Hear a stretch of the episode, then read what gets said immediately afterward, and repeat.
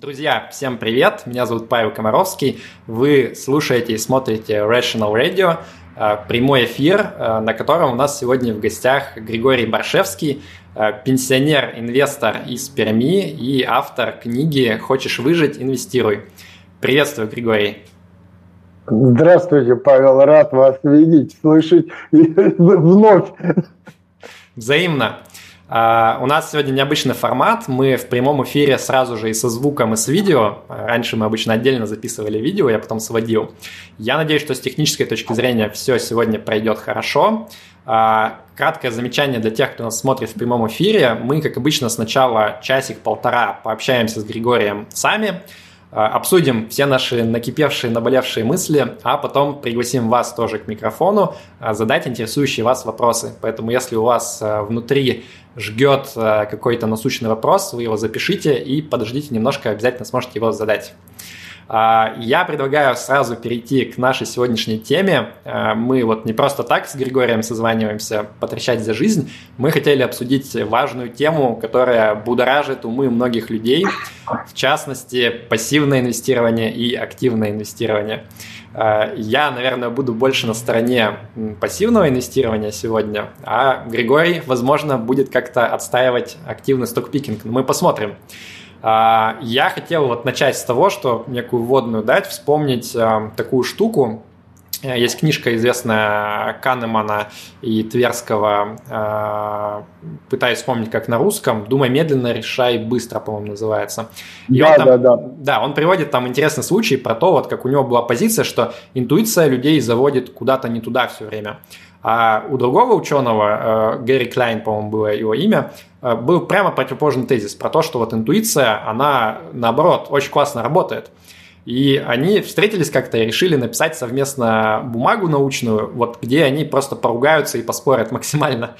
А через несколько лет они выпустили бумагу с названием э, «Неудача, «Неудачная попытка поспорить». То есть они вот долго пообщались и в итоге пришли к тому, что на самом-то деле разницы в их позициях большой нету, и есть масса тезисов, э, вот, с которыми они могут оба согласиться. Я хотел сегодня попробовать повторить что-то то же самое, то есть мы обычно друг с другом спорим, в том числе вот э, Григорий активный участник нашего клуба Rational Answer, где периодически постит э, длинные статьи, э, несколько такие критичные в отношении пассивного инвестирования, и мы обычно спорим, но я бы сегодня хотел попробовать наоборот найти максимум каких-то общих позиций и в конце вот прийти какой-то общей точке, чтобы мы сказали, и я, и Григорий, что вот это то, с чем мы готовы согласиться. Григорий, как вам такой подход? А, ну, просто замечательно. Мне кажется, все, ну, все хорошо. Давайте попробуем так побеседовать. Отлично.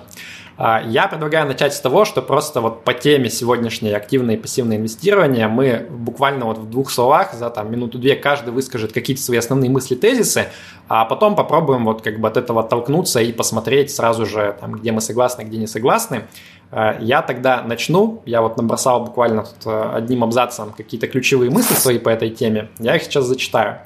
Значит, э, первый тезис, вот вообще, что такое пассивное инвестирование? Пассивное инвестирование, оно не бывает в вакууме, это всегда э, пассивное инвестирование на каком-то конкретном рынке в рамках какого-то конкретного класса активов. А, то есть, если, например, мы говорим про акции, то вот пассивный инвестор – это будет, наверное, пассивный инвестор в акции всего мира. Либо мы можем сказать по конкретный рынок какой-то, например, пассивный инвестор на рынке акций США – вот он тоже там может существовать, но нет пассивного инвестора в отрыве от каких-либо конкретных э, рынков или классов активов. А, так же, как и нету какого-то вот рубильника, на мой взгляд, что вот либо ты пассивный, либо нет, как часто люди противопоставляют. А, мне кажется, есть какая-то шкала длинная. То есть, вот с одной стороны, это абсолютно пассивный инвестор, который вообще ничего не выбирает, а, то есть он просто инвестирует вот в весь рынок целиком, получая среднюю доходность рынка. А есть максимально активный инвестор, который наоборот, как бы вот он полностью какие-то ставки делает, которые вот никак не похожи на общий рынок. И между ними огромное количество промежуточных точек, и, в принципе, нормально, например, быть пассивным инвестором, но не быть абсолютно пассивным инвестором, быть где-то вот с того краю, но, но не идеально на краю, скажем так. А, еще одна мысль – это то, что на самом деле может быть не так критично вот именно быть пассивным инвестором, А на мой взгляд, важнее всего большинству людей быть э, диверсифицированными, низкозатратными инвесторами. И вот если вы являетесь диверсифицированным, низкозатратным инвестором, то это, скорее всего, будет хорошо. И вы при этом можете быть либо более пассивным, либо менее пассивным. Может быть, это уже не так критично на самом деле. А, и исходя из этого, я вот в принципе на самом деле не то чтобы прям так сильно против активных инвестиций, например, сток-пикерства. На мой взгляд, это вот само по себе не приносит какого-то зла там, или вреда, или то, что вот если ты активный сток-пикер, ты сразу автоматом плохой, ты получишь плохой результат. Такого нету. Но, на мой взгляд, это работает обычно только когда активные инвестиции, они не противоречат вот этим вот двум принципам, которые я назвал, про то, что э, инвестиции должны быть первое диверсифицированные и второе низкозатратные. Вот если активный инвестор, он такой, то я, наверное, ничего особо сильно против иметь не буду, скорее всего. Э, ну, наверное, вот, вот основное, что бы я хотел сказать. Эм, я думаю, что тогда, Григорий, вы можете пока не реагировать на то, что я сказал, а просто попробовать описать вот э, свою картину мира э, в этом направлении, и мы потом попробуем покачать друг друга. Да, спасибо большое, Павел. Значит, э, смотрите, вы на самом деле рассказали очень интересную историю. Мне кажется, что ну, во-первых, э, как всегда, в инвестировании в экономике очень э, многое упирается в вопрос терминологии. Она настолько запутана в экономике и э, в инвестировании, одними и теми же словами часто называют совершенно разные вещи, и наоборот – одну и ту же вещь называют разными словами. Это вообще здорово мешает, но деться некуда, такова реальность. И вот, э, в частности, что такое пассивное инвестирование, вы определили, и вы говорите, что это на определенном рынке. Вот это очень любопытная штука, с которой мне бы хотелось немножко э, не то что даже поспорить, а обсудить это дело. Вот смотрите, что значит определенный рынок? Вот есть российский рынок. А есть, допустим, рынок я не знаю, акций Сингапура или э, есть э, рынок, допустим, высокотехнологичных акций Соединенных Штатов. Вот это разные рынки вы из всего многообразия, я сейчас буду говорить только про акции, можно? Значит, э, про облигации, если вы хотите, давайте мы отдельно тогда поговорим. Вот я про акции. Я думаю, да, да давайте начнем с акций. Вот предполагая, что человек уже решил, какая у него доля э, портфеля будет именно да. в акциях, и он дальше решает, вот да. ему как бы нужно выбирать отдельные или что-то вот сделать пассивное, чтобы это не значило. Добро, добро. Так вот, э, итак, значит, про акции. И вот есть вот три такие рынка. Слушайте, они разные. Они разные во времени и разные по доходности в одно время. И, с другой стороны, на разных интервалах времени они разные. А, а, а тоже то один обгоняет, то другой обгоняет и так далее.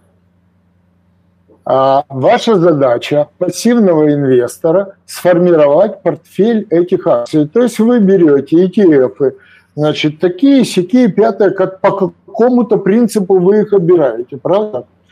А активный инвестор точно таким же образом, как-то по какому-то принципу отбирает, а, отбирает акции отдельных, отдельных а, а, будем говорить, компании, фирмы и так далее. Возникает вопрос, а в чем такая большая разница?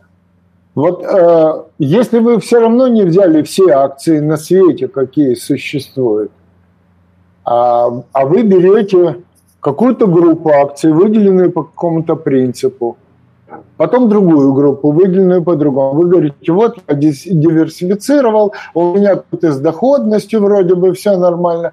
И вот в результате вы переходите к какому-то портфелю, в котором есть несколько позиций из ETF. А активный инвестор приходит к какому-то портфелю, в котором есть несколько позиций из а, акций разных фирм. И тот, и другой выбирает. И тот, и другой пытается снизить риск и повысить доходность по возможности. А в чем такая большая разница? Вот я тут э, готов согласиться с вашей мыслью о том, что если мы начнем сейчас погружаться в тему, то мы э, заметим, что э, нет такой принципиально большой разницы между тем, что называется активным и пассивным инвестированием. Можно я сразу Больше... отреагирую ну, вот на то, что да. вы сказали, на тезис? А, мне кажется, здесь действительно важно правильно определить эм, категории, да, потому что то, что вы сказали, для меня не совсем звучит как пассивный инвестор. То есть вот исходя из эм, там, моего определения, что пассивный инвестор на каком-то рынке – это инвестор, который э, берет целиком э, все возможные доступные ему активы на этом рынке, взвешенные в пропорции по их капитализации текущей. Э, и таким да. образом он, по сути, гарантированно, ну, если не учитывать какие-то расходы, которые он все-таки неизбежно понесет, он гарантированно получает э, среднюю доходность на всем рынке. Вот в этом смысле э, в нашей задачке, в которой человек решил вкладываться в акции, он по-хорошему, если это действительно вот этот настоящий, крайний, радикальный пассивный инвестор, которого, которых в жизни не так уж много, но они все-таки есть, мы знаем даже у нас в клубе, а в этом смысле пассивный инвестор, он не должен выбирать, он не должен там думать между э, США высокотехнологичными акциями или э, Сингапуром, он просто берет весь рынок целиком и ну, он действительно не выбирает. Он пассивный в смысле того, что он минимум решений принимает. Да, он принял решение, что он входит в акции, но на этом, в общем-то, заканчивается его мыслительный процесс. Он просто берет э, максимально широкий, ну, чаще всего фонд. Теоретически, конечно, он мог бы это руками собрать, но весь мир собрать своими руками – это, наверное, сложная задача, поэтому, скорее всего, он возьмет фонд. Вот, поэтому как бы именно в дихотомии пассивные и активные инвесторы э, я здесь вот ваш аргумент, наверное, не совсем принимаю, но если переместиться в точку и посмотреть на реальных людей, которые, собственно, занимаются пассивным инвестированием, вы правильно заметили и намекнули, что, наверное, большая часть пассивных инвесторов или тех, кто саму идею принимает, они по факту не имеют в своем портфеле вот этот единственный гигантский фонд да, на акции всего мира. И тут может быть причин много разных, на мой взгляд. Например, вот если мы говорим про российского инвестора, да, у которого не так много средств, он находится на э, Мосбирже или там бирже СПБ, э, часто у этих людей, в принципе, ограниченные возможности. То есть они не могут, э, в принципе, иметь доступ к вот этому вот фонду глобальному, и им приходится собирать какую-то альтернативу руками, да, там из разных ETF приходится придумывать, что вот я возьму США, немножко Китая, там еще Finex какой-нибудь на Германию, и вот из этого я какую-то прокси-штучку делаю, которая похожа. А, и здесь мне кажется, что ну вот я возвращаюсь к моему тезису, что мне здесь было бы важно посмотреть, а следует ли человек вот этим принципам первое диверсифицированности и второе э, минимизации издержек. То есть если я увижу, что его портфель акций, он не идеально пассивный, но он действительно диверсифицированный, в смысле того, что вот он там много стран разных, и, и они как бы ну, как-то взвешены более-менее разумно, то есть там нет такого, что он все бухнул в одну страну и чуть-чуть как бы там по одному проценту других. А, вот если такого нету, и я вижу, что он мало издержек несет, а, то, в общем-то, я буду, наверное, более-менее окей с этим. Единственное, что если этот человек, вот как вы сказали, он будет э, утверждать, что его а, перевзвес стран, например, или индексов, он ему принесет какие-то дополнительные ну, скажем так, бенефиты, да, что вот, например, это будет гораздо меньше риск, и при этом большая доходность ожидаемая.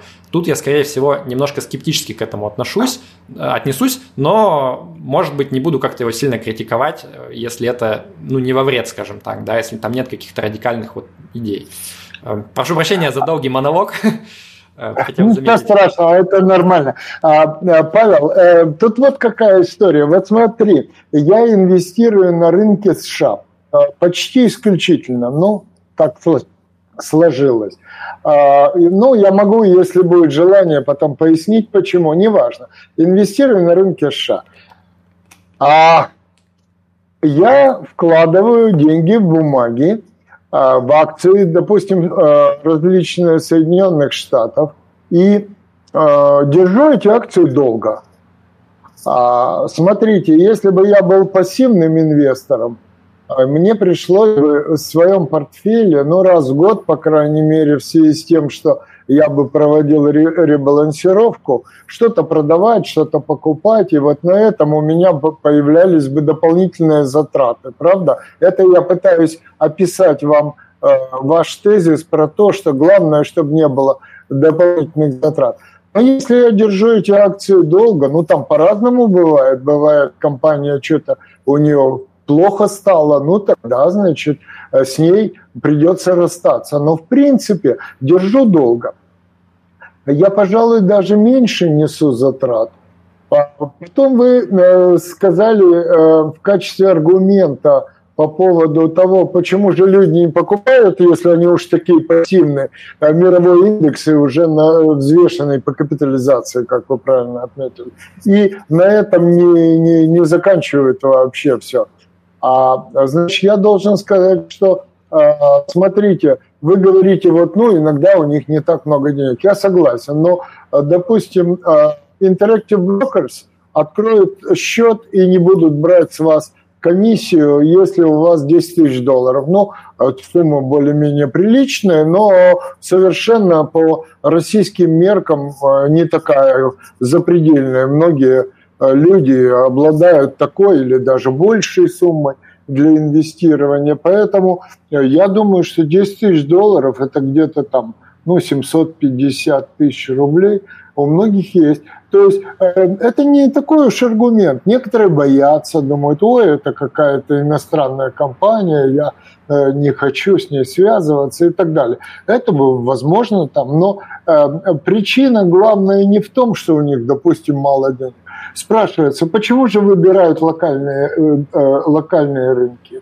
Почему вы говорите, что действительно не так много людей в мировой индекс э, вкладываются. Я знаю почему. У меня есть гипотеза, а вот опровергните ее, пожалуйста.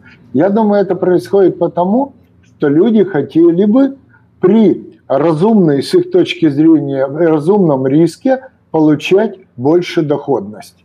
И они думают, например, про себя – ну, давайте я сейчас предположу.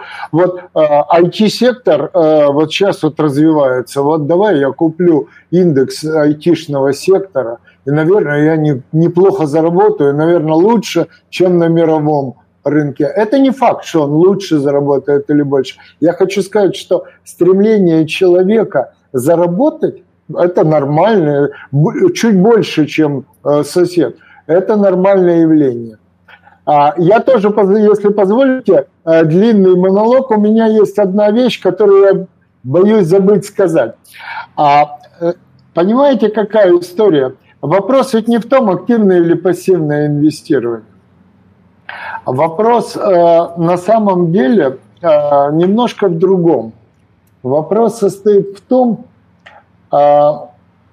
выбираете вы, куда инвестировать, или вы все забыли и говорите, вот есть мировой индекс, все, взвесили по капитализации, и больше мне ничего не надо. Купил соответствующий ETF, и больше мне ничего не надо. А это вопрос выбора. То есть пытается человек что-то выкрутить для себя, больше прибыли, или не пытается. Согласен. И как только и как только человек говорит, э, признается, что ну, конечно, я хотел бы побольше заработать, так сразу начинается вопрос, а чем ты отличаешься от сток-пикера? Ничем. А он тоже хотел побольше заработать, он взял, э, допустим, вот, э, вот такие компании, которых тоже все ему кажется вот замечательно, да? Вот. То есть вот этот что меня смущает в мейнстриме, который сегодня существует? А не то, что это пассивное инвестирование. Пассивное инвестирование – это вот. А меня смущает то, что люди нашли конечный ответ на вопрос. Понимаете? Вот сейчас, если поговорить с любым э, финансовым советником в России, он вам будет обязательно рассказывать только про ETF и пассивное инвестирование и так далее.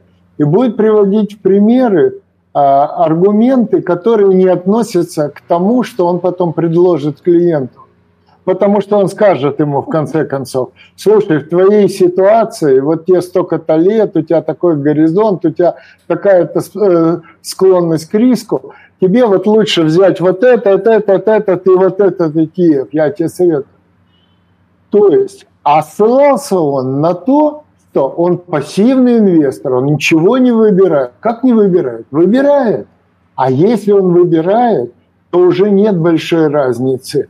А, выбирает он среди групп компаний, которые называются индекс, или выбирает он, набирает эти компании сам.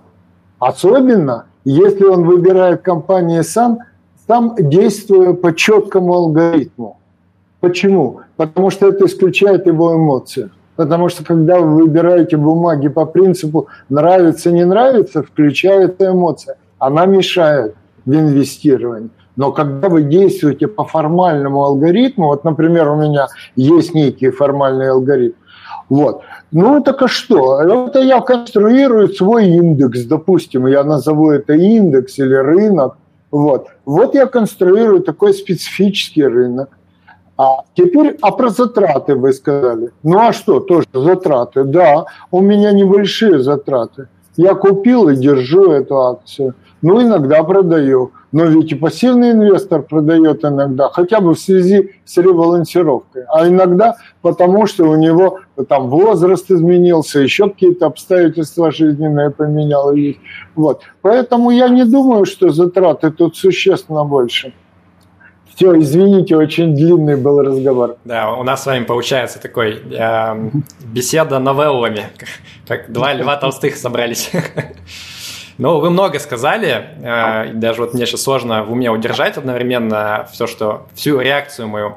Я думаю, что примерно с половиной того, что вы сказали, я готов согласиться. И многие, на самом деле, пассивные инвесторы, э, давайте так называть тех, кто, ну, по крайней мере, отстаивает идеалы пассивного инвестирования, мне кажется, они тоже согласятся. Вот, например, с тем тезисом, что если человек э, действительно отклоняется от Э, вот этого вот идеала пассивного инвестора, да, который действительно не принимает решения на данном рынке и начинает подбирать там разные индексы, э, разные сектора, еще что-то, то он действительно отклоняется от э, вот этого вот идеала пассивного инвестирования. И если он это делает не потому, что он вынужден, например, да, у него нет доступа к каким-то более широким инструментам, а потому что он считает, что это ему даст какое-то превосходство с точки зрения там риска или прибыли, то, э, скажем так, вот я лично буду смотреть скептически на то, что он делает. И есть люди, ну, я знаю, что они есть, которые умудряются это совмещать. То есть они одновременно пытаются вот как-то играться в эту игру, э, подбирать индексы, делать ставки какие-то активные там на страны и так далее, но при этом они сохраняют скептический взгляд на самих себя. То есть для них это скорее вот какое-то там развлечение, игра, и они принимают ситуацию, что с большой вероятностью они, в общем-то, бонусов никаких, может быть, за эти свои экзерсисы и не получат. Вот в частности, я чем-то подобным страдал, то есть я ну, достаточно давно отстаиваю тоже позиции пассивного инвестора, но при этом я последние там три года достаточно публично говорил о том, что вот у меня там некая попытка маркет-тайминга присутствует, я, значит, вышел из акций, потому что я ожидаю, что будет падать рынок и так далее. Но я всегда это старался сопровождать массой оговорок про то, что дети, не повторяйте это, скорее всего, я делаю какую-то ерунду, время покажет. Ну и в итоге время показало, что я действительно делал ерунду, как бы я окей с этим результатом. А, я, ну не то чтобы, знаете, я там ожидал, что вот я а, победил рынок, а, а в итоге получилась неожиданно какая-то чушь. Нет, я достаточно высокой долей вероятности предполагал, что так и выйдет. Вот, поэтому мне кажется, здесь вот большая доля вот этих вот войн между активными э, сток-пикерами и пассивными инвесторами – она именно проистекает из какой-то вот этой вот позиции э, внутренней скромности или нескромности, как некоторым людям кажется, да, то есть вот мне кажется взаимно, когда переписываются или дискутируют э, активные и пассивные инвесторы, каждому кажется, что другой как бы вот прям ну, сильно атакует его позицию, а свою позицию считает однозначно превосходящей, скажем так. То есть э, что я пытаюсь сказать? Я пытаюсь сказать, что если бы мы сейчас с вами обсуждали, и вы бы отстаивали позицию про то, что вот вы пытаетесь выбирать акции по каким-то логичным, с вашей точки зрения, принципам, но при этом вы с большой долей вероятности предполагаете, что э, возможно, как бы в этом глубокого смысла внутри нету, что вот были какие-то закономерности раньше, не факт, что они в будущем будут действовать. Вполне возможно, да. что вот эти ваши попытки, они ну, как бы плюс-минус принесут тот же самый результат, что и индекс, и, и вот с уверенностью утверждать, что вы его обгоните, вам сложно. Вот если бы вы такую позицию отстаивали, я думаю, большинство пассивных инвесторов, вообще бы у них ноль был бы претензий, они бы даже как бы, ну, не подумали спорить с этим. А, но я предполагаю, что, скорее всего, все-таки вот вы ожидаете какое-то какое превосходство своей стратегии над а, индексом, иначе бы вы, наверное, ну, тоже все бы держали в индексах. Или нет? Вот здесь сделаю паузу, может быть, а... сразу отреагируете. Да. А вот смотрите, э, какая история. Да, вы правы, э, все так. Я бы даже больше сказал. Э, я бы даже больше сказал. Я, конечно, думаю, что, может быть, я, мне удастся победить. При этом я очень, как вам сказать, очень опасливый человек. Я не верю себе.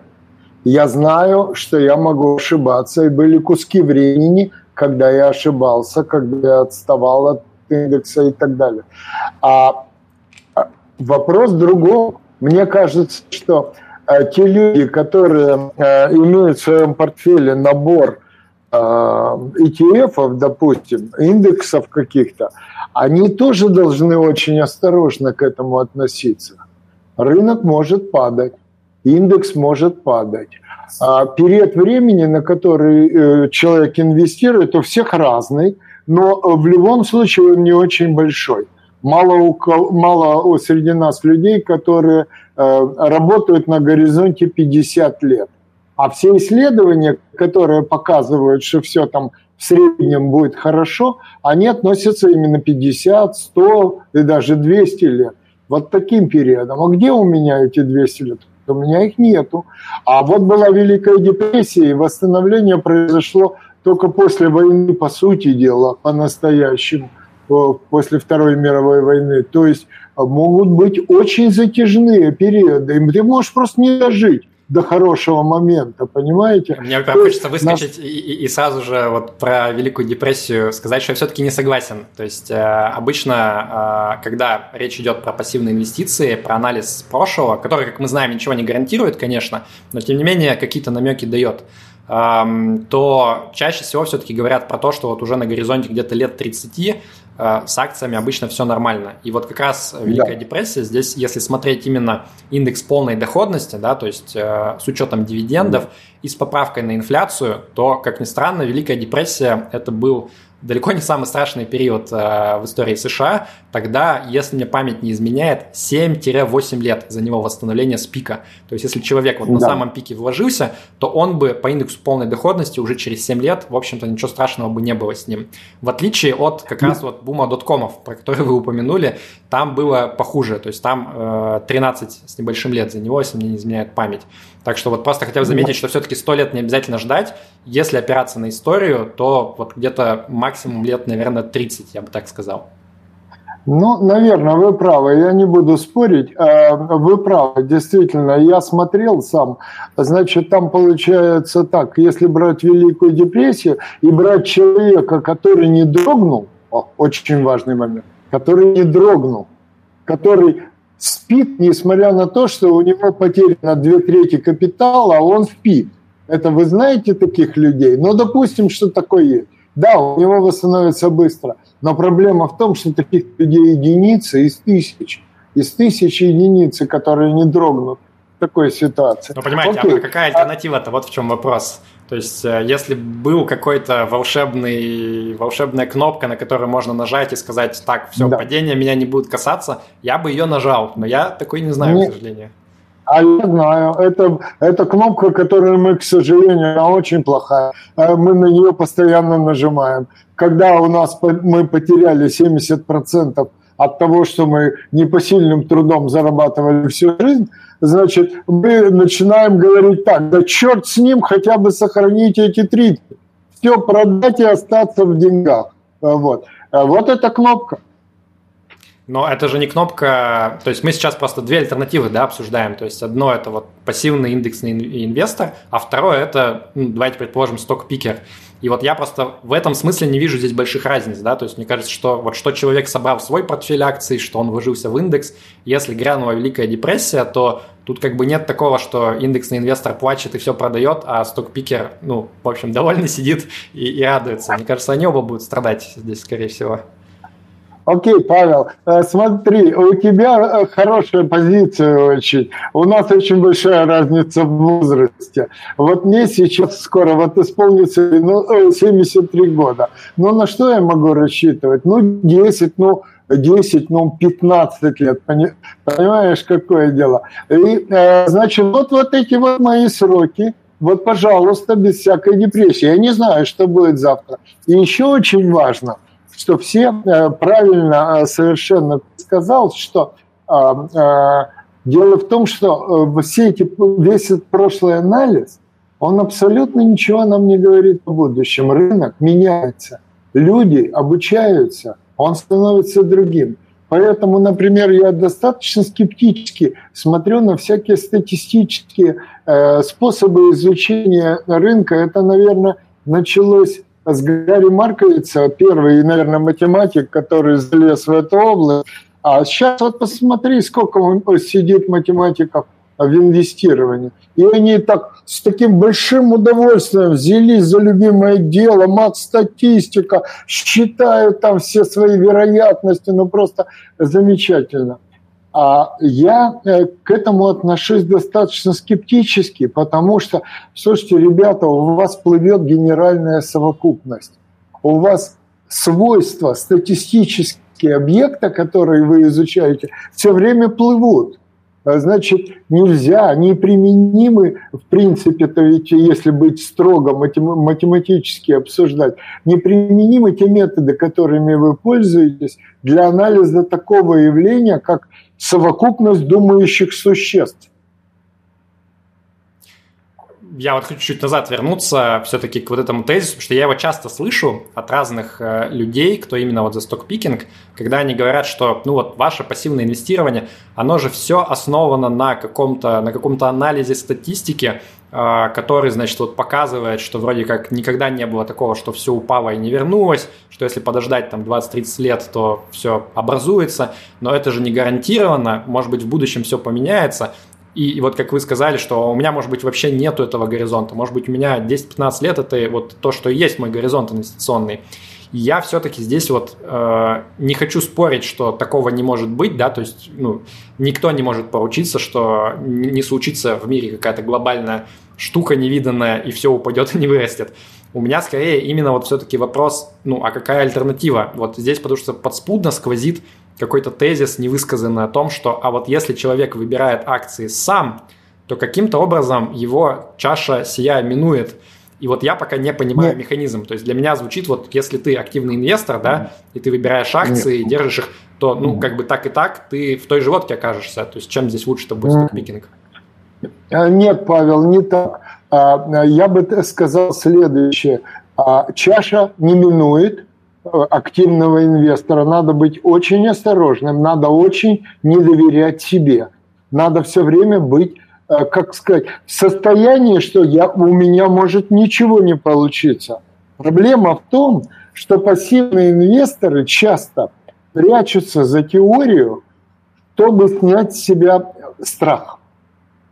Они думают, что поскольку там все вот доказано, есть цифры, есть там расчеты и так далее, то уже не так страшно. То есть это, это получается... Мы, мы говорим о том, что людям нужен какой-то идеал, вот когда все вокруг будет рушиться, и все будут там, мама, брат, там все будут бегать, рвать на себе волосы, говорить, все пропало, Илюша, продавай. Он вот говорит, а вот меня учили, что пассивный инвестор не продает, он ждет и человек держится за этот внутренний стержень, и в итоге у него лучше, чем у того, кто думал, что, блин, а вот я вообще не знаю, как дальше жить. То есть здесь какой-то полезный психотерапевтический эффект не видится, или, или вы не согласны? Э, ну, вот как раз не согласен, да. Мне кажется, что это э, успокоительная таблетка. На самом деле у него тоже все может быть очень плохо. А на самом деле он может очень неудачно э, сыграть. Я-то э, ратую за то, что, ребята, мы не должны расслабляться. Один строит одни теории, другой строит другие теории. Мы имеем дело с постоянно изменяющимся объектом. Поэтому мы должны быть очень, как вам сказать, сосредоточены и а, ожидать очень плохих результатов. Тогда вот, ну, вы спускаетесь с горы на лыжах, да, и там не очень видно конец, там все, допустим, еще туман, да, и вот вы, вы идете, и нельзя расслабляться, никому нельзя расслабляться. У одного одна техника спуска, у другого другая, но там может быть обрыв такой, который не выдержит никто. А может быть выдержит, но тогда надо, может быть, менять технику прямо на ходу, по мере того, когда ты летишь вот с этого обрыва.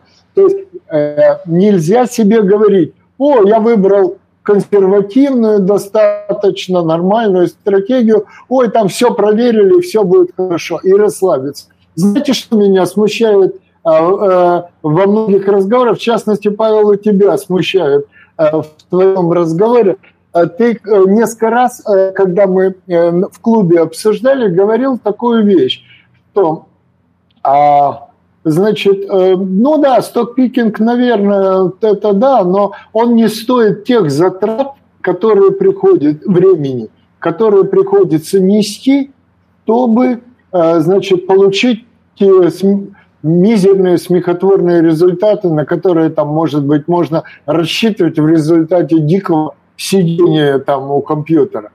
А, а я думаю вот что. А как это можно не сидеть?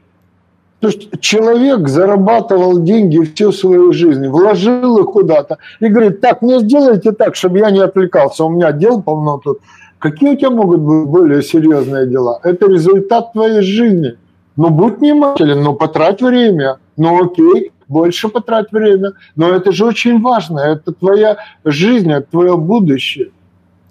Ну, понимаете, у нас здесь разница, мне кажется, в основном именно... Эм, я с логикой того, что вы говорите, согласен. То есть вот если бы речь шла про что-нибудь более контролируемое, да, то есть, например, действительно человек спускается с горы, и от того, насколько ты хорошо, значит, сейчас приготовишься, насколько ты экипировку хорошую купишь, насколько у тебя физуха будет правильная, будет зависеть, вот ты сорвешься или ты пройдешь то я бы, конечно, поддержал, я бы сказал, я вот всеми руками, ногами, я на самом деле консерватор. Я за то, чтобы быть готовым ко всему, чтобы вот все, что от тебя зависит, сделать. Но проблема-то в том, что вот как бы статистика злополучная показывает, что с людьми так не работает.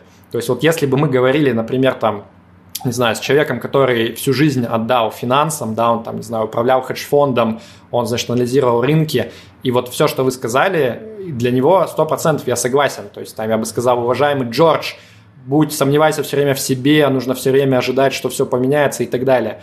Но вот лично я как раз стараюсь все-таки говорить с какой-то широкой публикой. И если я представлю, что я, например, там, ну, своей девушке, да, вот она архитектор, она в финансах как бы не особо что-то понимает, давайте честно скажем. Если бы я и начал говорить про то, что, значит, Катя, смотри, всю твоя жизнь это борьба, не верь никому. Нужно, значит, постоянно сомневаться во всех своих шагах. Фондовый рынок – это такая штука, которая тебя съест, если ты сделаешь неправильный шаг. То я просто зуб даю, она просто как бы не пойдет туда, потому что, ну, она не может этого делать. Даже вот если она обложится книжками и решит, ну, она не станет классным инвестором, который там сомневается в себе и предугадывает. Ну, это не ее просто, вот ее это строить дома классные, проектировать, туда ей нужно силы направлять. Поэтому для меня картинка выглядит так, что по сути, да, я согласен, что ничего никому не обязан рынок. Может быть, в будущем все поменяется. Но если мы оглядываемся назад и говорим, там, последние 200 лет, вот те люди, которые следовали вот этой вот простой стратегии, и они, значит, э, да, где-то полагались, наверное, на то, что те тенденции, которые были раньше, они продолжатся, но тем не менее, если они это делали, они в итоге получали неплохой результат. То есть они могли скопить вот этот вот капитал, который им позволял э, выживать, как в вашей книге написано. А те люди, кто пытались вот э, постоянно там сомневаться, какие-то единицы достигли успеха, но в массе своей для обычного человека, который не профессионал финансового рынка, он там архитектор, зубной врач и так далее, вот они почему-то не достигли хорошего результата. И для меня здесь вот всегда нужно сравнивать две, две альтернативы. То есть для меня э, ну, нет смысла критиковать вот сам по себе пассивный подход в вакууме. Нужно предложить что-то, что для обычного человека будет работать не хуже. И вот здесь у меня самый большой скептицизм про то, что вы говорите, что... Ну, я, вы не говорите на самом деле, но я предполагаю. Я сразу же, вот когда вы говорите про то, что нужно там всем этим заниматься, я представляю кого-то типа вот Кати, архитектора. Э, ну, я понимаю, что не сработает 100%. Так что же ей делать? Ей э, не заниматься инвестированием или, или что? Да, я скажу, что делает Катя. А, а, Павел, э, скажи, пожалуйста, если бы а, ты не мог бы, наверное, Катя, сказать так, Катя, ты же все-таки архитектор, ты не специалист по правилам дорожного движения, ну, переходи улицу уже как-нибудь там, ну, зеленый зажегся, переходи. Не будь так внимательно, не смотри там, не, не, не летит ли на тебя машина. Это все сложно. Тут вот это целая профессия владеть этим искусством. Ты уж иди просто на зеленый свет, и вот это тебе проще. Ты же архитектор, понимаете? Речь идет о жизненно важных вещах. И я бы ответил на ваш вопрос. Совершенно справедливый, абсолютно. Вот как. А когда человек новичок, да, да, только пассивное инвестирование. Что, кстати, я постоянно пишу везде, где только возможно. А значит, только пассивное инвестирование. Вот он уже стоит в рынке сколько-то, он уже что-то начинает понимать. Сделай условный пример. Тебе хочется повыбирать акции, выбери на этом самом, на бумаге. Посмотри, что с этим будет через год, через полтора. Ага, ты видишь, у тебя получилось. Маленькой долькой, не больше 10% от своего объема портфеля, войди чуть-чуть реальными деньгами. Вот и так далее. Конечно, это, это, это вещь, которой надо идти постепенно. Но неправильно, мне кажется, говорить, так он архитектор или зубной врач. Ну и что теперь делать? Мы не являемся, мы не, не рождаемся архитекторами. Мы осваиваем много разных профессий по ходу дела. Вот я привел, наверное, неудачный пример про пешехода, но можно привести разные примеры, как мы осваиваем какие-то другие совершенно области, не связанные с нашей профессией. Кто сказал, что вообще человек должен э, быть узким специалистом в своей профессии не знать вообще ничего? Человек читает художественную литературу. Что ты читаешь художественную литературу? Ты же не специалист, не читай, вон по вам читай. Так же мы не говорим. Ну, мне скорее здесь вот аналогия хорошая с переходом дороги, да, то есть если бы в инвестициях было что-то подобное, я бы выступал всеми руками, ногами за, потому что здесь мы как бы видим, что вот, например, есть человек, его можно научить каким-то правилам, например, там смотреть налево, направо, э, носить светоотражающие элементы и так далее. И если мы видим, что человек это делает, то его выживаемость на дороге, она, ну, значимо растет. И сами по себе эти принципы, они достаточно несложные. Поэтому, конечно, в данном случае я всеми руками, ногами буду выступать за, что нужно людей этому учить. Но в инвестициях-то я этого не вижу. Я вижу, что огромное количество людей, они пытаются рассказать о том, что вот у них есть какой-то свой метод, как, значит, не попадать вот в эти ямы рыночные, как их избегать, как зарабатывать больше с меньшим риском. Но мы не видим, что вот можно людей этому научить, и будут, будет хороший результат. Наоборот, мы видим, что все, что вот нас учат вся предыдущая статистика, что люди в массе своей, которые пытаются этим заниматься, они получают отрицательный результат. То есть они как раз-таки вот когда э, пытаются следовать э, ну, вот таким идеям о том, что нельзя просто вложить и забыть, а нужно постоянно там что-то сомневаться, они как раз-таки э, обычно выходят э, где-то в низах, когда у них нервы перестают уже работать, и они решают, что вот нет, не работает такой подход забыть. И наоборот, они начинают покупать, когда уже все наверху, когда они смотрят, что это много лет росло, они, и думают, вот часто нужно наконец-то покупать, это безопасно. Поэтому у меня основная претензия не в том, что как бы, что это плохая цель. С целью я согласен. Конечно, было бы классно иметь возможность вот как-то надежно лучше среднерыночных результатов получать за счет того, что ты как-то избегаешь падений. Я за, я первый стоял бы в очереди, но, к сожалению, мне не знакомы такие методы. И, ну, я не уверен, что у вас даже есть такой метод. Вот какой у вас подход, чтобы вас не сбила вот эта вот финансовая машина? Можно ли как-то научить да. людей? Я не уверен. А, а, Павел, значит, э, смотри, ты уверен на самом деле. На самом деле ты уверен. Потому что ты знаешь, что есть ребята, я не о себе ни в коем случае, есть ребята там, Темплтон, есть Баффет, Фишер, Линч, которые это делают, и у них получается, да? Вот. Не всегда, не всегда. У Баффета сейчас не очень хорошо получается, ну, по понятным причинам. Он такой слон в посудной лавке, что Сейчас уже э, ни у кого не получится. Он ему, если покупать маленький, он вообще не может покупать, смысла нет. А большие покупать, ну, короче, все понятно. Вот. Но вообще полно, полно людей, которые делают и без него. Но дело не в этом. Вот есть очень хорошая аналогия. Кстати, в клубе Rational Answer кто-то написал. Мне очень понравилось. Вот эти все разговоры о том, что активные инвесторы, они же в целом не, не обыгрывают рынок. Слушайте, э, это вообще э, не надо проводить статистических исследований. Э, ведь это разговор о том, что люди в среднем работают, срабатывают по среднему.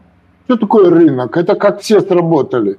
Ну, понятно, что, значит, когда все сработали, кто-то лучше, кто-то хуже, в среднем по среднему. А всякий раз, когда мы начинаем пытаться... Э, раскройте мне, что вы имеете в виду, что активные инвесторы не могут обыграть рынок? Э, сразу начинает разговор, не, ну кто-то, может быть, обыгрывает, но в среднем-то они не обыгрывают, они в среднем не могут обогнать среднее, потому что среднее – это и есть среднее. Значит, и вот и вся, вся история про эти сложные э, методы статистической обработки и результаты, которые получены. Кто-то и у вас там на этом сказал интересную вещь. Он говорит, люди в среднем зарабатывают среднюю зарплату.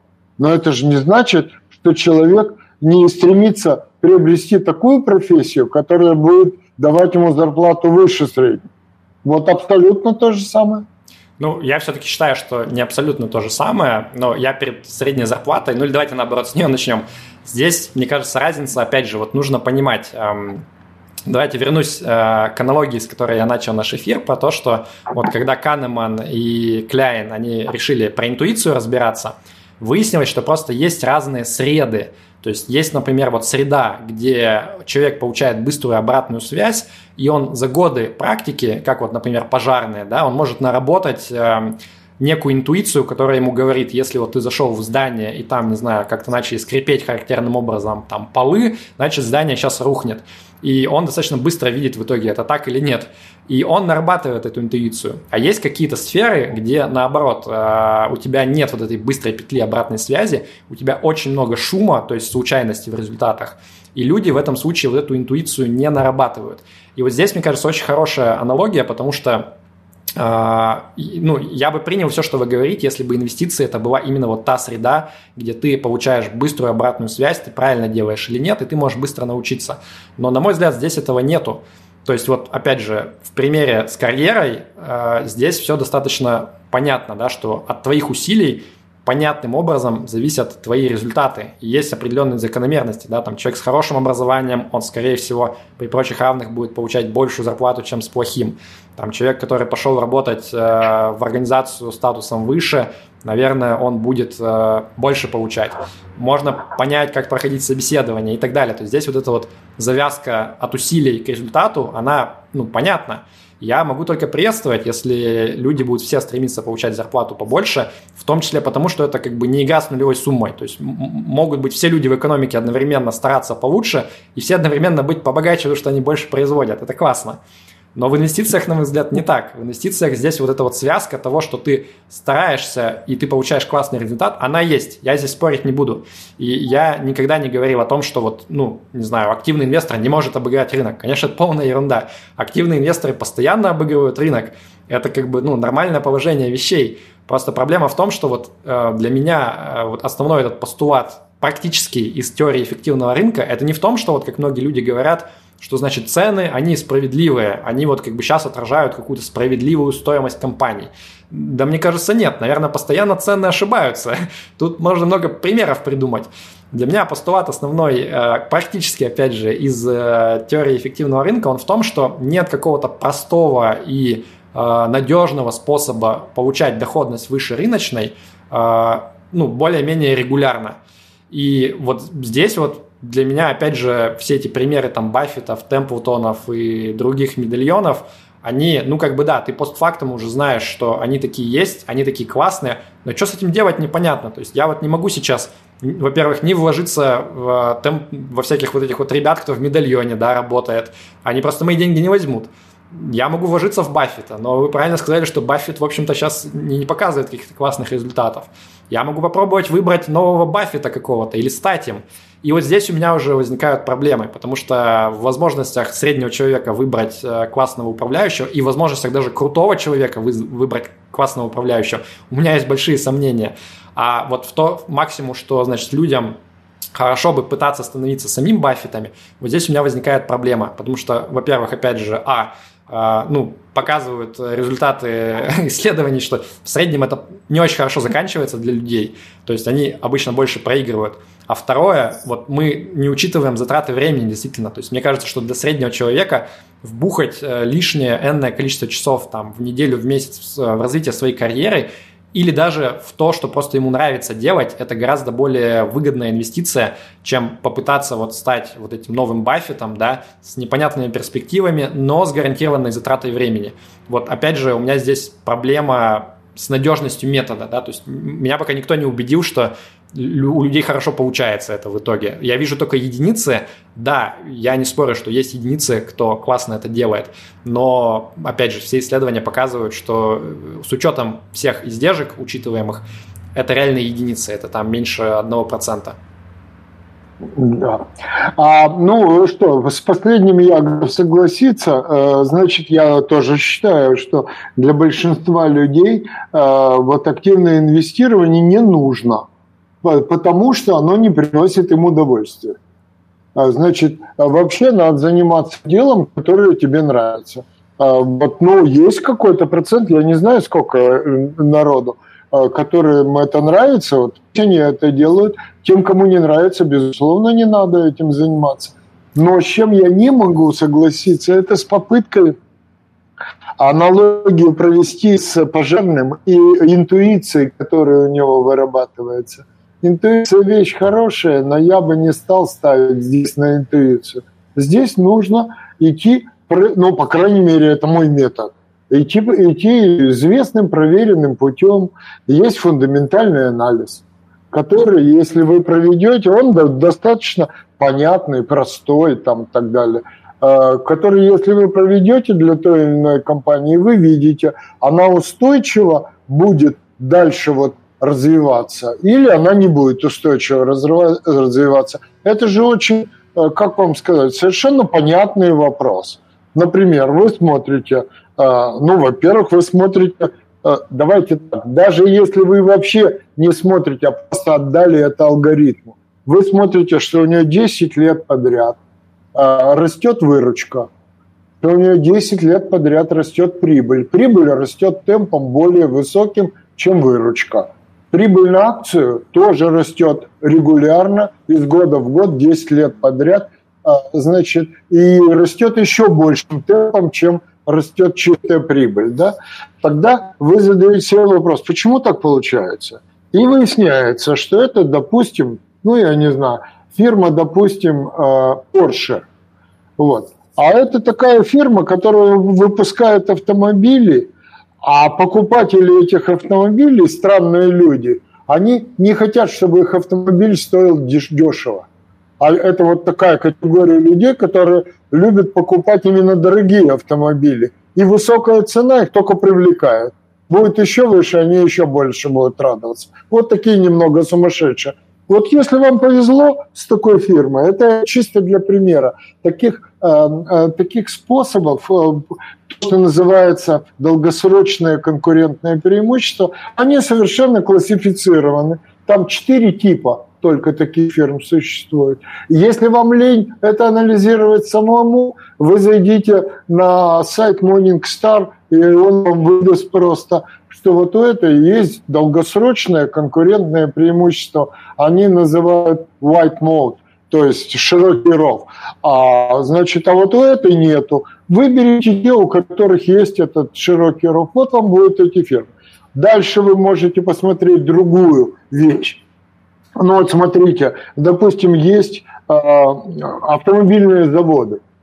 Им, чтобы произвести автомобиль, нужно чертову пропасть всевозможного сложного оборудования. Сейчас роботы применяются на конвейерах, электроники надо кучу и так далее, и так далее. Очень много.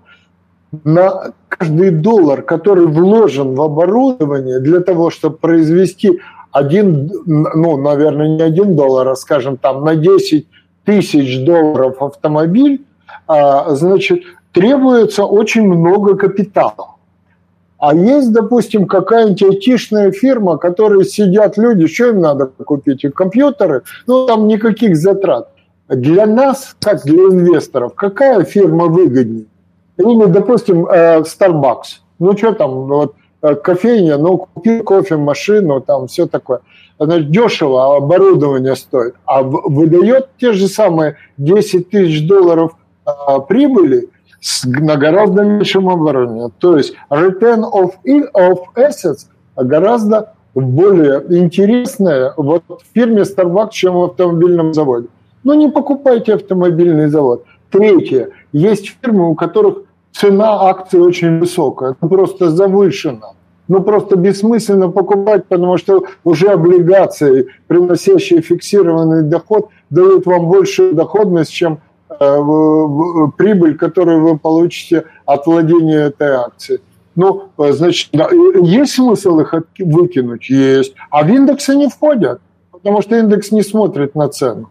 Значит, э, выкинуть из индекса вот такие, допустим, фирмы. То есть я не говорю про интуицию, я говорю про описанные в массе учебников, значит, фундаментальный анализ, который позволяет совершенно формально – вычислять хорошие фирмы?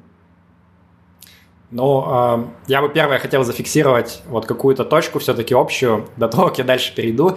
Если я правильно понял, то мы с вами, в общем-то, согласны с тезисом о том, что э, большинству людей э, из инвесторов, наверное, лучше бы оставаться вот в этой парадигме диверсифицированного низкозатратного индексного инвестирования, но есть какая-то небольшая доля людей, для кого действительно например, активный сток-пикинг по каким-то правилам, он э, ну, работает неплохо, и этим людям, в принципе, ну, неплохо бы заниматься сток-пикингом. Вот здесь мы с вами согласны, я правильно понял? Да, я, я совершенно именно это имел в виду. Да, здесь мы, здесь мы согласны, да. И, и ключевой вопрос здесь для меня, наверное, остается, это вот тогда как понять, в какую когорту ты попадаешь. А, почему этот вопрос, на мой взгляд, сложный? Потому что вот тот метод, который вы предложили чуть раньше, про то, что ты а, начинаешь с какого-то там виртуального портфеля или даже реального, но небольшого, и вот проходит энное количество времени, и ты понимаешь, что ты можешь, у меня здесь сразу возникает определенная проблема э, того, что вот реальная выборка, на которой ты можешь понять, это случайность или последовательный какой-то результат, она на самом деле даже для ну, действительно хороших управляющих наверное, лет 10-15 это самый минимум. То есть тебе нужно пройти весь цикл как минимум. А, и вот меньше 15 лет, чтобы вот такие прям ну, выводы делать о том, что я действительно хорош, мои вапищи мощны. Мне кажется, меньше 10-15 можно только отрицательный, может быть, вывод сделать, что если ты все проиграл, то, наверное, ну, все плохо. Вот. А для вот таких обычных, нормальных, эм, активных инвесторов, стокпикеров, да, которые, может быть, там на пару процентов обогнали индекс в итоге, что классный результат на самом деле, э, ты можешь вполне с хорошей стратегией 10 лет жить в минусе, а потом, например, за 1-2 хороших года обогнать действительно индекс. И вот здесь вот, вот это решение принять сложно. Э, это как бы первое замечание, которое я хотел сделать. А вот в продолжение э, последних ваших мыслей, которые вы сказали, а, наверное, что меня смущает, и многих тоже вот пассивных инвесторов, которые начинают, значит, сразу вскакивать со стула, начинают спорить, а, их, наверное, смущает то, что вы это подаете как достаточно простой рецепт, да, что вот, ну как, просто там проанализировали э, всем понятные показатели, выбрали хорошие компании, все, как бы, вроде как э, дело в шляпе. Или там вот еще с, с этим я более-менее, может быть, готов согласиться, да, вот этот подход инвестирования, когда у тебя есть четкие правила, ты э, формируешь какие-то портфели без эмоций, ты протестировал это на истории, я более-менее как бы с этим еще окей. Э, но вот с идеями о том, что можно, например, просто зайти на Morningstar, послушать там вот этих экспертов, которые оценили там, широкий ров, узкий ров, рекомендовано к покупке акций, не рекомендовано, вот это, если честно, на мой взгляд, это прям вообще то, что совершенно делать не надо, потому что это же легко проверить. И вот я, когда начинаю гуглить э, какие-нибудь исследовательские бумаги про то, что, например, там мы проанализировали, насколько хороши рекомендации Morningstar, почти все эти бумаги, они приходят к выводу, что нет, не надо, люди, не надо следовать этим рекомендациям, ничего хорошего не произойдет. Э, то есть вот делегировать какому-то эксперту внешнему вот это принятие решений, на мой взгляд, к сожалению, вот в жизни не работает. Или, может быть, я не прав, и вы вот меня сейчас поправите, скажете, что есть какие-то рекомендации, которые действительно вот их проверили, вернулись назад, и оказалось, что они реально классно работают. Вот, а, значит, а, э, Дорси его, его фамилия, значит, написал, это человек, который э, как раз э, в Morning Star заведовал этим департаментом, который проставлял вот эти вот эти, значит, галочки, есть широкий ров, нет широкого рва. Он написал книжку, маленькая книжка, которая позволит, значит, вам составить состояние обеспечить, ну, не помню сейчас точно, такое длинное название, вот. И он рассказывает, как выбирать вот эти, э, вот эти вот акции, которые имеют, э, компании, которые имеют долгосрочное конкурентное преимущество. Я сделал э, одно простое исследование. Я взял эту книжку и прошел ее, все, она действительно небольшая, и выписал на лист бумаги те фирмы, которые он упоминает как обладающие таким долгосрочным конкурентным преимуществом. Посмотрел дату выхода этой книги. Она была уже лет 10 или 15 назад вышла. И я подумал, окей, вот человек порекомендовал, он занимается этим. Дай посмотрим, что произошло с этими с акциями этих компаний сейчас. Ну, там было шесть компаний, которые перестали быть публичными, просто они ушли в правит. А вот по публичным компаниям он обгоняет очень серьезно индекс. Вот этот средний портфель, составленный из рекомендованных бумаг. Вот, пожалуйста, я вам прямо скажу, это вот такое простенькое исследование, которое я сам проводил. Я бы сказал, что это действительно свидетельство ну, скорее в правильную сторону, к вашей позиции. Но я сейчас с налету не смогу сказать, наверное, мне было бы интереснее там отдельно посмотреть, э, что за человек, что за рекомендации и так далее. А, но у меня скорее все равно ощущение, что мало выбрать то есть мало доказать, что... А, это то же самое, что с управляющими, да, то есть мы можем доказать, может быть, даже, что есть Баффет, и мы можем, может быть, даже найти, что вот были какие-то рекомендации экспертов, которые сработали, Вопрос в том, как вот с этим дальше продолжать жить, потому что, скорее всего, если сейчас посмотреть на э, ну, рекомендации Morningstar того же самого и проделать вот это упражнение и стимулировать отдельного человека, который просто будет покупать по рекомендациям, я не могу сейчас как бы сказать, что ну, 100% я уверен, но у меня почему-то большая уверенность, что работать не будет. И другая сторона медали в том заключается, что таких рекомендаций их же огромное количество. Нужно еще выбрать, кого ты будешь слушать. И это само по себе, ну, очень сложная задача на самом деле. Да, и, да и... но я...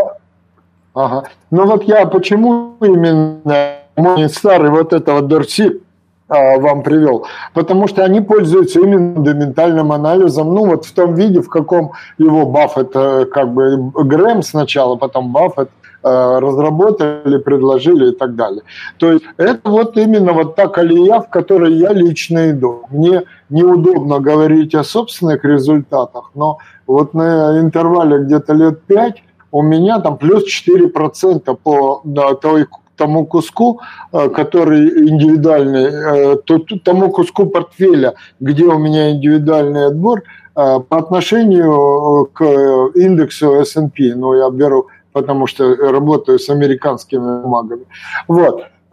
Значит, это ни о чем не говорит. Если вы думаете, больше того, я этот алгоритм за, как бы формализовал. Есть программа, которая вытаскивает э, акции по этому принципу и э, прогнал на, на предыдущих 20 годах. Есть база данных, а на предыдущих 20 годах купил, допустим, условно говоря, в 98 году какую-то бумагу, значит, на основании анализа, как она себя вела, а потом посмотрела, что в течение одного, двух, трех, пяти и шести лет происходило с ними.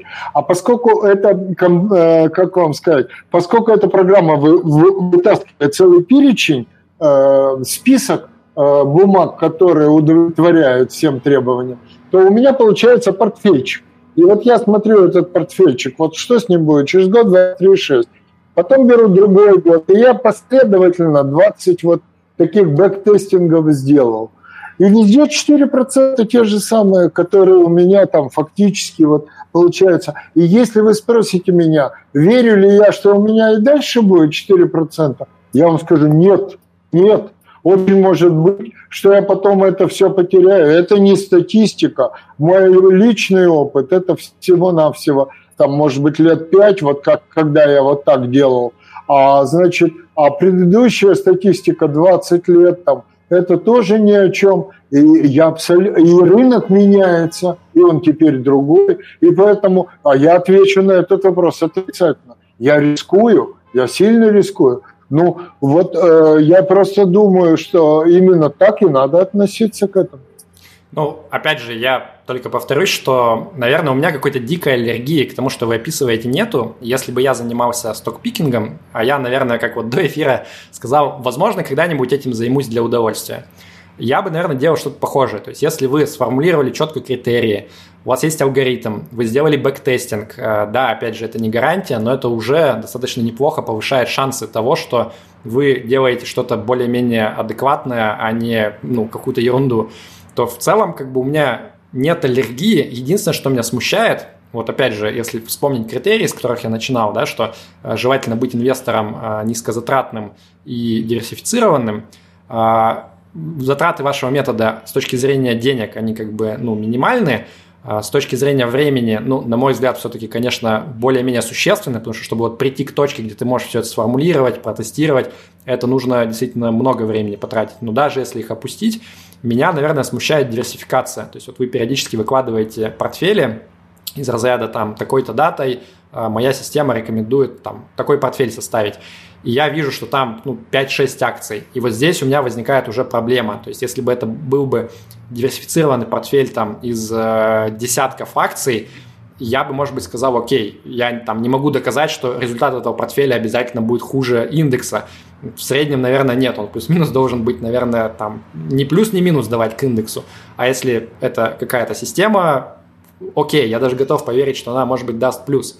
Но вот если мы говорим про то, что мы используем систему, которая там выдает результат в стиле «вложись в эти пять акций», у меня большой вопрос к диверсификации, особенно вот к людям, которые, ну, может быть, решились положиться на э, авторитет, скажем так, и решили не проходить весь этот путь самостоятельно, а решили вот использовать советы экспертов, например. Вот мне кажется, для них это прям плохой совет. Там, вложись в эти пять акций. Я согласен, Павел. Э, значит, на самом деле 5 акций это сейчас. Потому что цены, знаете, какие на акции, там мало что можно выбрать. А э, вообще, вот я когда бэктестингом занимался, там в разные годы по-разному, но, так скажем, от 25 до 60 позиций э, вытаскивает этот алгоритм. То есть нет, он вполне такой, как вам сказать, диверсифицированный. Но просто сейчас время такое, все очень дорогое, приходится отбрасывать по причине, что просто дорого. Ну, может же быть такое, что вот э, человек, например, только сейчас начинает инвестировать, он взял алгоритм, вложился в пять э, компаний, ну, и две из них пошли ко дну по каким-то вообще независящим от нас обстоятельствам. Как бы, Обязательно. большой риск. Не, обязательно все в каждом варианте, вот который э, я смотрел, там всегда есть компании, которые пошли ко дну. Ну, в каком смысле ко дну? Например, у них э, не, не доход, а убытки он получил по этой компании. Или получил доход, но очень маленький, где-то в районе нуля, одного, двух, трех процентов, существенно ниже, чем рынок дал. Проблема в том, что э, число позиций, их обычно много – их обычно несколько десятков. Так вот, число позиций, которые в разы переигрывают рынок, их больше, чем э, тех, которые вот пошли вниз. И кроме того, есть еще второй фактор. А, вниз вы можете упасть только до нуля. Больше, чем 100% вы не можете потерять. Вот вложили денежку и, значит, через 100% потеряли. Это самое плохое, что может с вами случиться. А вверх он может идти сколько угодно. Мы знаем примеры там очень успешных компаний, которые э, там э, семикратно, десятикратно, двадцатикратно повышаются в цене. Конечно, в вашем диверсифицированном портфеле, даже если такие компании попадут несколько, одна или несколько штук, они не сделают погоды, но если наряду с ними а, вот как говорил Питер Линч, он говорил, если вы выбираете пять бумаг, у вас э, всегда будет одна, которая очень плохая. Всегда будет три, которые где-то примерно как рынок или чуть-чуть больше рынка. И всегда будет одна, которая выстрелит. И вот за счет вот этого у вас в среднем получится очень хорошо. Мне бы оптимизм Питера Линча, что всегда будет одна, которая выстрелит. Я что-то так не уверен. А вы попробуйте.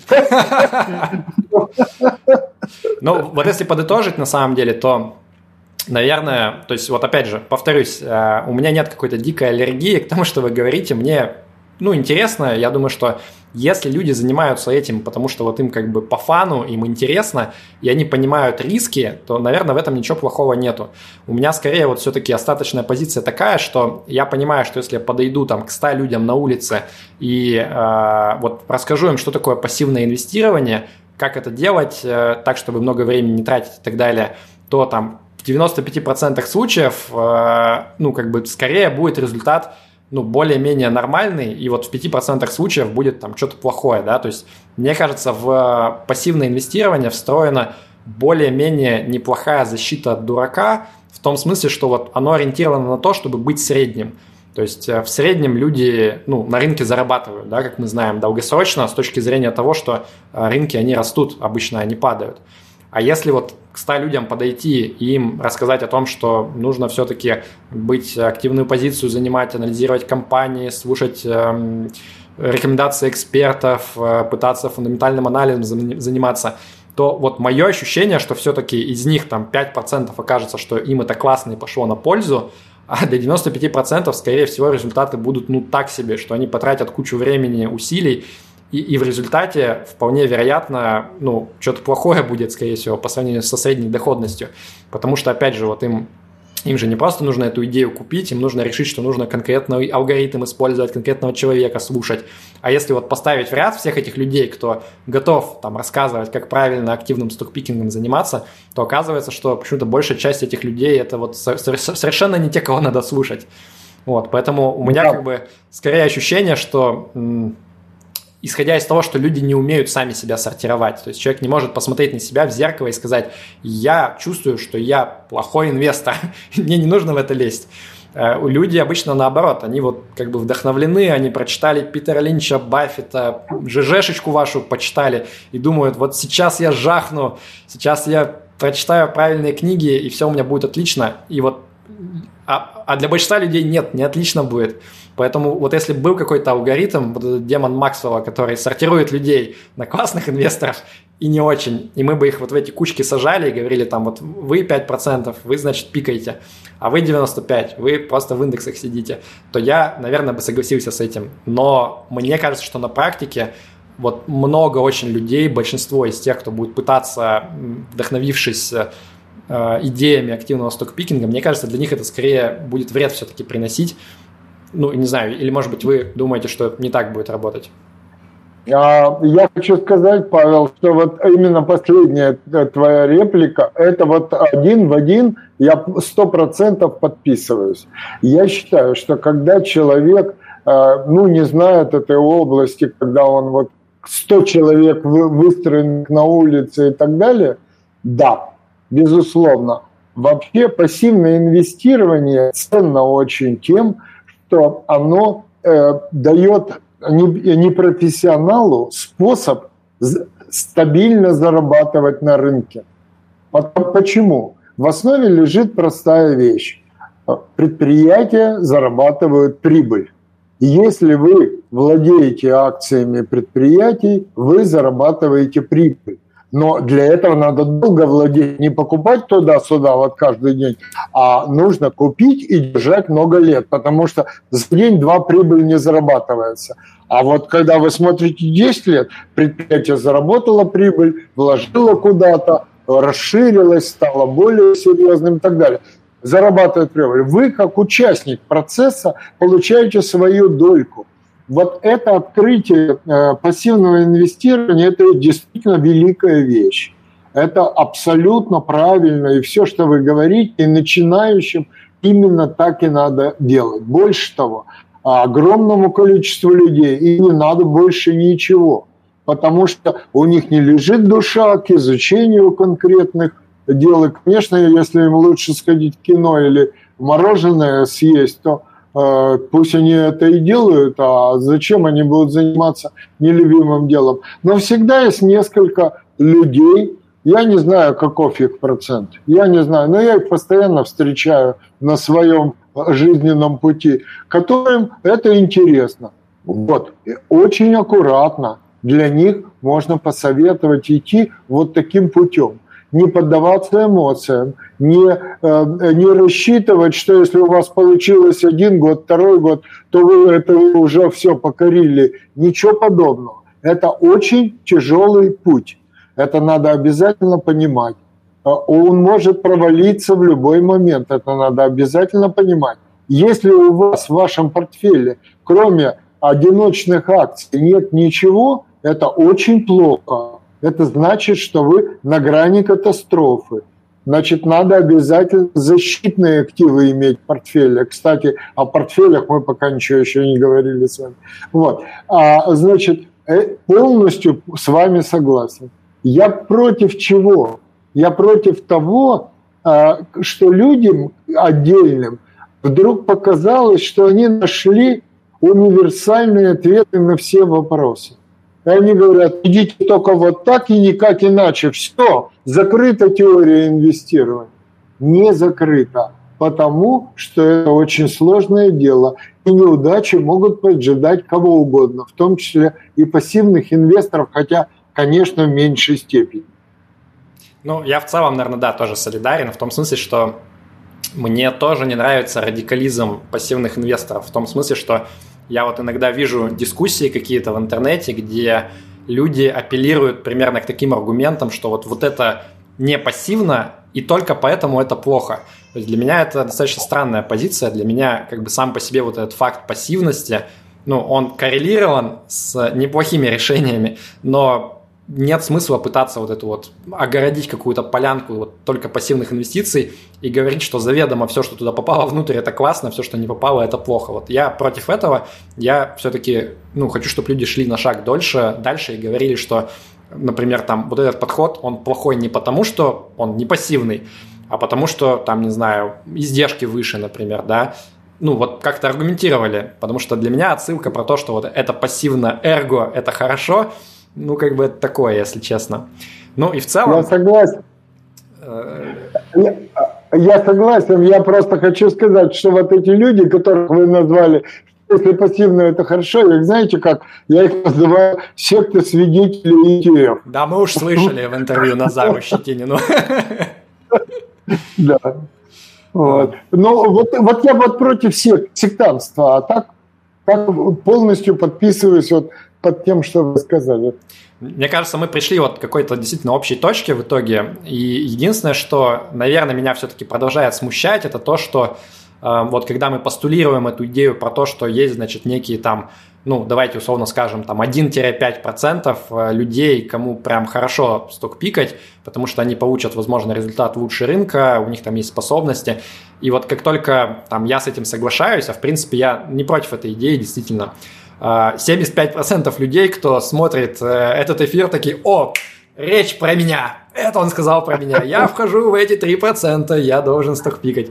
И вот здесь вот как бы я не знаю, как с этим примириться, потому что у меня есть ощущение, что как только ты человеку даешь вот эту вот э, ну, там, надежду, да, что вот он попадает в нужный хвост распределения, то неминуемо получается так, что большая часть людей с вот этой надеждой, они оказываются неправы. И как бы что с этим делать, я не знаю.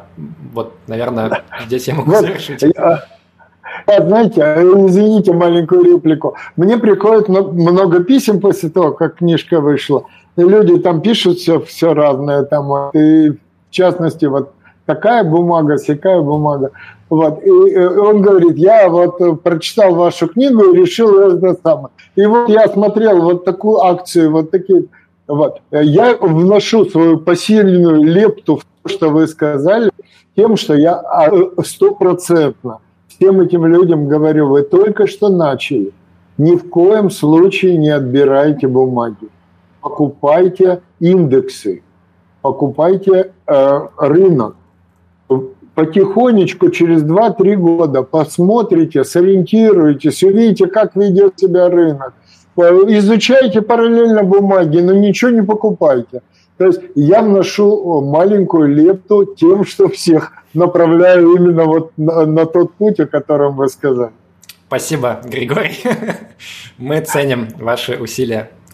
А, я предлагаю на этом, наверное, завершать тогда вот часть именно нашу моноложную, где мы много поговорили монологами. Э, мне очень понравилось, как мы пообщались. Мне кажется, действительно, вот с разных сторон обсудили позиции. И я надеюсь, что тем, кто, ну, для кого вот эта актуальная идея, э, пассивные активные инвестиции, э, им было интересно тоже смотреть. Я предлагаю перейти к вопросам слушателей, зрителей. И э, у нас был ряд вопросов, которые нам написали вот заранее в чат. Я сейчас их озвучу, а потом мы уже, собственно, для тех, кто онлайн слушает, мы еще и вживую послушаем, что вы хотите спросить.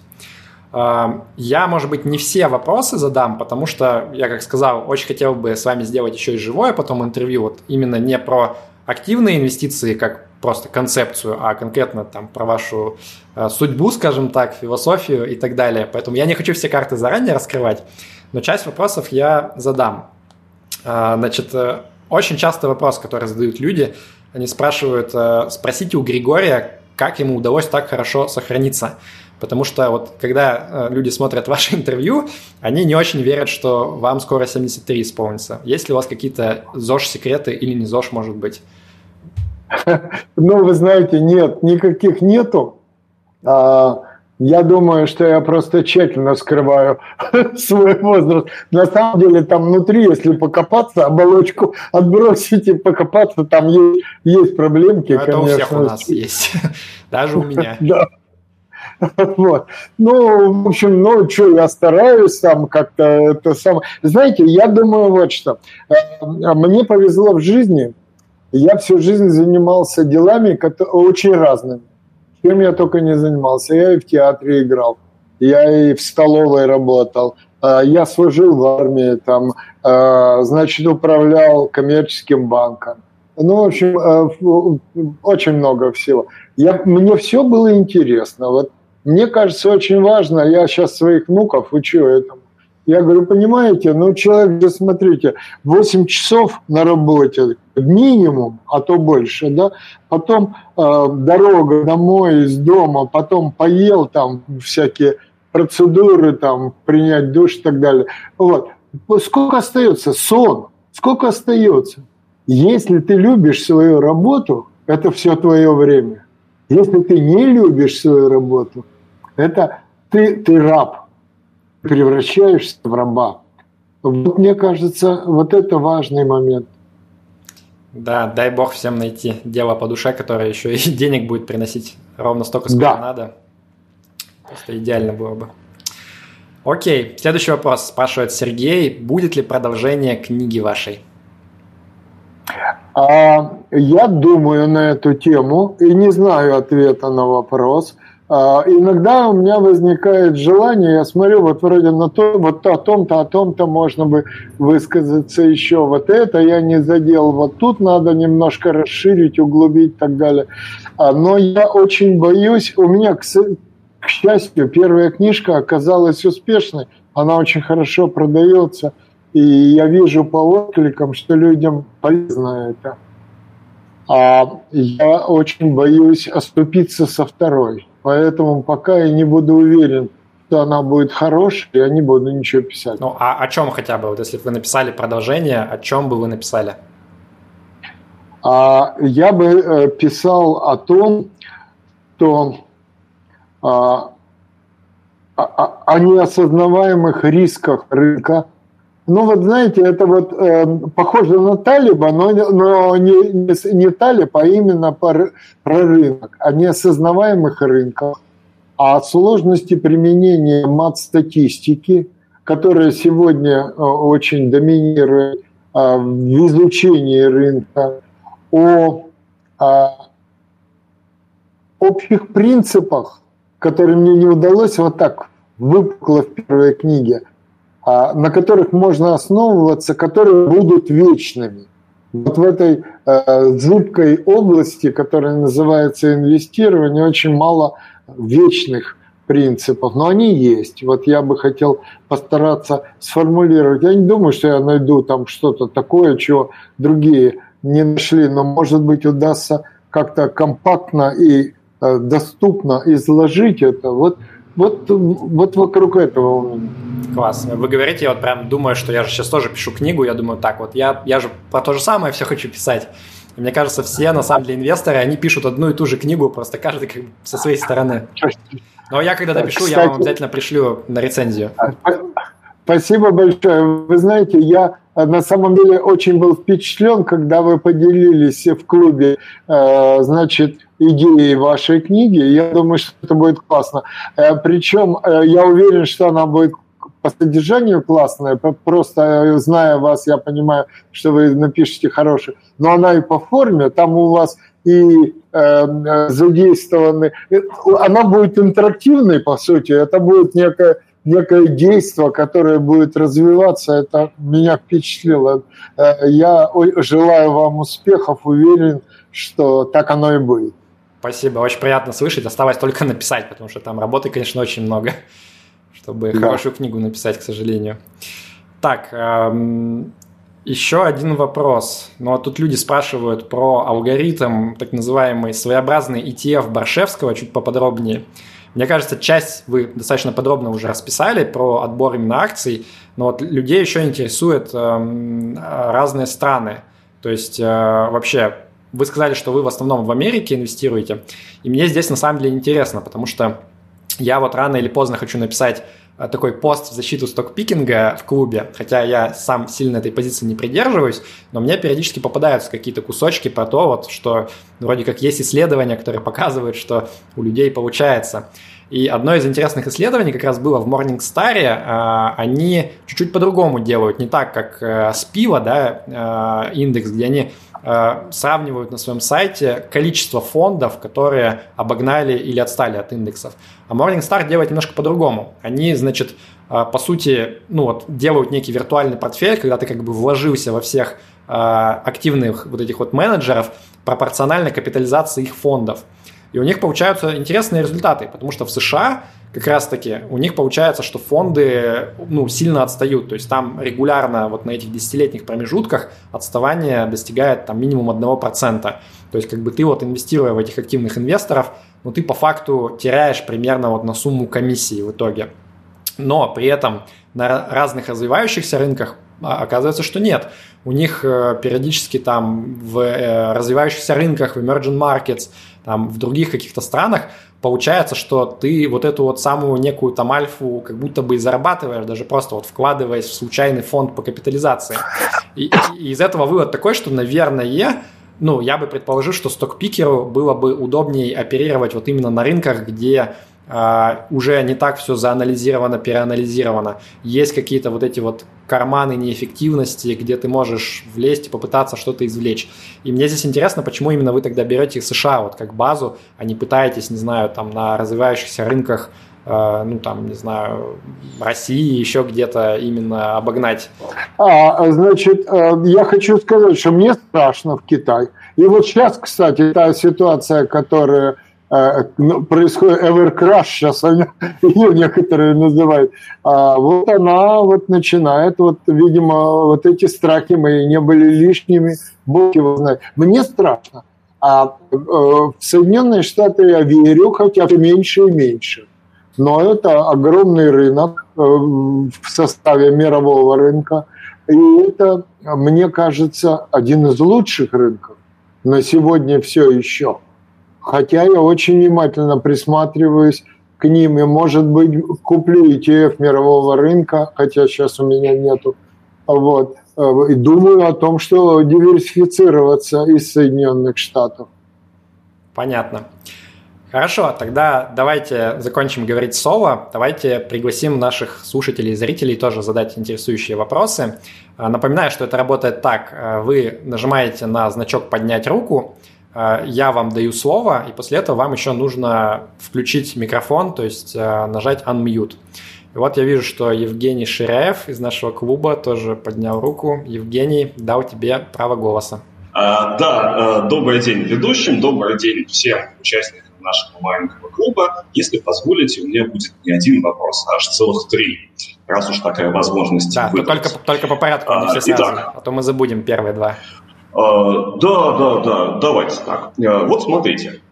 А, Григорий, если говорить коротко, говорит, что у него есть некий алгоритм и его реализация, которая позволяет ему выбирать какие-то интересные для инвестиций компании. Ну, я сейчас сильно упрощаю, ну, вкратце. Вот смотрите, мы все видим, что творится на рынке. Я вижу, Григорий видит, весь чатик видит.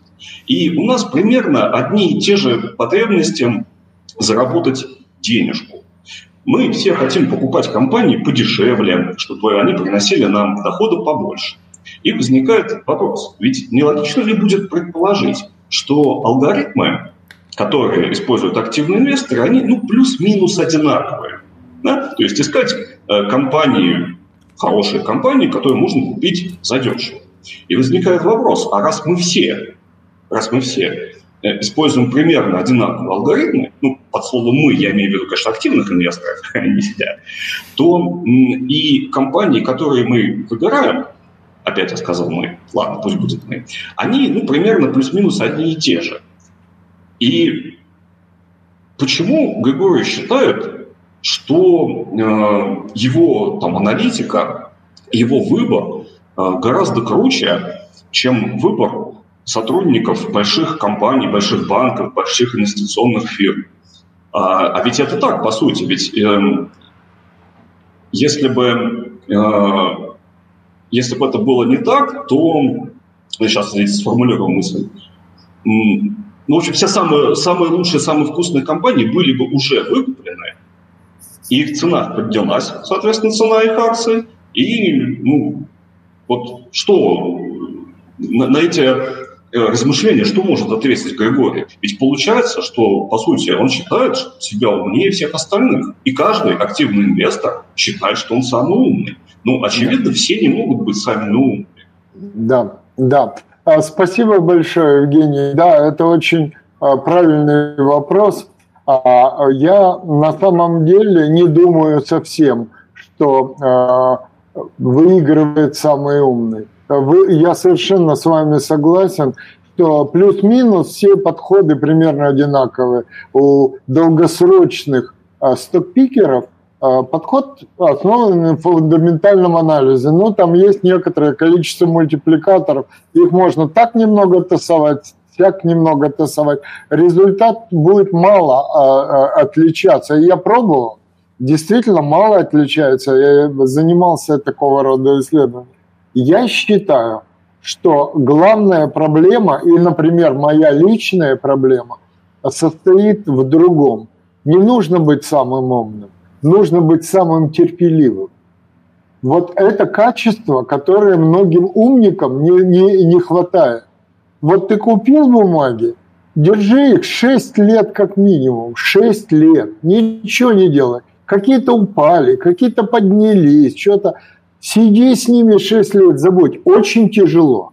Психологически очень тяжело, потому что ты смотришь через год и видишь, слушайте, ну вот тут вроде вот у меня все нормально, но вот это, ну посмотрите, что с ней происходит. А давай посмотрим, почему так происходит. Начинаешь смотреть, о, так у нее проблем навалом и так далее. Может, я ее выброшу, эти деньги уже освободятся, я что-нибудь попутнее куплю.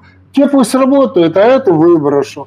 А сколько я проверял такие вещи, и полно бывало моментов, как, когда компания уходила год-два, болталась с никакой прибыльностью, а потом в бабахе снова пошла сумасшедшая. И на периоде 6 лет она опять опережает индекс очень существенно.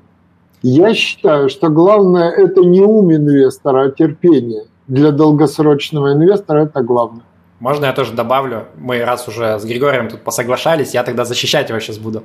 А, я солидарен, на самом деле, с тем, что сказал Григорий. То есть есть целая бумага, по-моему, Мобусин как-то раз написал, или кто-то другой важный, известный, а, про вот эти вот разные источники преимуществ инвесторов – и мне кажется, то, что, то, что сказал Григорий про вот эти поведенческие факторы, да, когда у тебя анализ может быть, в принципе, информационного преимущества нету, аналитического нету, но ты можешь за счет вот именно поведенческих факторов э, обыгрывать, в этом, мне кажется, есть какой-то смысл. Но я хотел добавить вот с позиции того, что все люди инвестируют одинаково, мне кажется, этот тезис тоже на самом деле не совсем верен, потому что если вот брать даже там value инвестирование, да, вот стоимостное инвестирование, которым, в общем-то, занимается, наверное, Григорий по большому счету, даже там внутри есть масса разных течений, да, то есть там одни говорят, что нужно смотреть на uh, price to book, да, сравнивать с бухгалтерской, с бухгалтерскими чистыми активами. Другие говорят, но ведь там не учитываются, значит, на самом деле нематериальные активы, нужно их как-то посчитать и учесть. Третьи говорят, вообще нужно смотреть на прибыль, Четвертые говорят, что выручка на самом деле важнее. В общем, даже тут внутри есть разные подходы, но бог с ними, я согласен, что внутри value, в принципе, фундаментальный анализ плюс-минус, как бы он глобально похож на самом деле друг на друга. Но мы же видим, что есть масса других еще подходов. Есть там какие-нибудь вот эти фонды ARK, где Кэти Вуд, по-моему, если не ошибаюсь, я не сильно слежу, она, значит, говорит, нужно там в Теслу, во всякие вот эти вот новые компании, которые вообще не похожи на то, что отбирает э, Григорий, по большому счету. А, поэтому мне кажется, что нельзя сказать, что все абсолютно одинаковый подход исповедуют. А, Все-таки у активных инвесторов много есть разных э, школ мыслей и подходов. И я могу представить ситуацию, когда вот в мире наступает некий перекос, как в принципе, в последнее время, да, то есть value инвестиции, они последние лет 10-15 очень сильно отстают. И люди по другим принципам отбирают. Они отбирают самые вот эти вот быстрорастущие, хайповые компании, даже там вот GameStop никак не падает. И я могу представить ситуацию, где можно аргументировать, что, например, вот сейчас value подход, он недооценен с точки зрения массы инвесторов, и человек, который его будет исповедовать, может быть, он получит какую-то премию за это. Может быть, не получит, мы не знаем. Я говорю, что а, вот вы сказали value investing. На самом деле там внутри действительно очень много. Мне не нравится слово value, потому что оно предполагает, что берутся недооцененные компании. Между тем, надо брать, э, на мой взгляд, компании э, не переоцененные, но очень хорошие по э, основным экономическим показателям. Кстати, Баффет об этом тоже он э, говорил, что он ушел от грэмовского подхода, где недооцененные, перешел к подходу, где не переоцененные, то есть нормально, пусть даже оцененные справедливо, но хорошо развивающиеся, имеющие перспективу и так далее. Евгений, возвращаем вам микрофон. Э, да, осталось еще два вопроса. Переходим ко второму. Что вы будете делать, когда ваш алгоритм, если ваш алгоритм покажет, что абсолютно все компании на рынке слишком дорогие для вас? Ну, либо если есть там одна компания, которую вы можете купить или нет. Ну, очевидно, что там диверсификация очень плохая будет. Что вы будете делать? Я не буду покупать э, компании никакие больше. То есть у меня же есть текущий портфель. А если окажется, что э, значит мне не э, ну нет новых компаний, которые надо докупать, ну и не буду. Угу. То есть вы будете в кэше сидеть просто? Да, в той мере, в какой я оказался в кэше, буду сидеть в кэше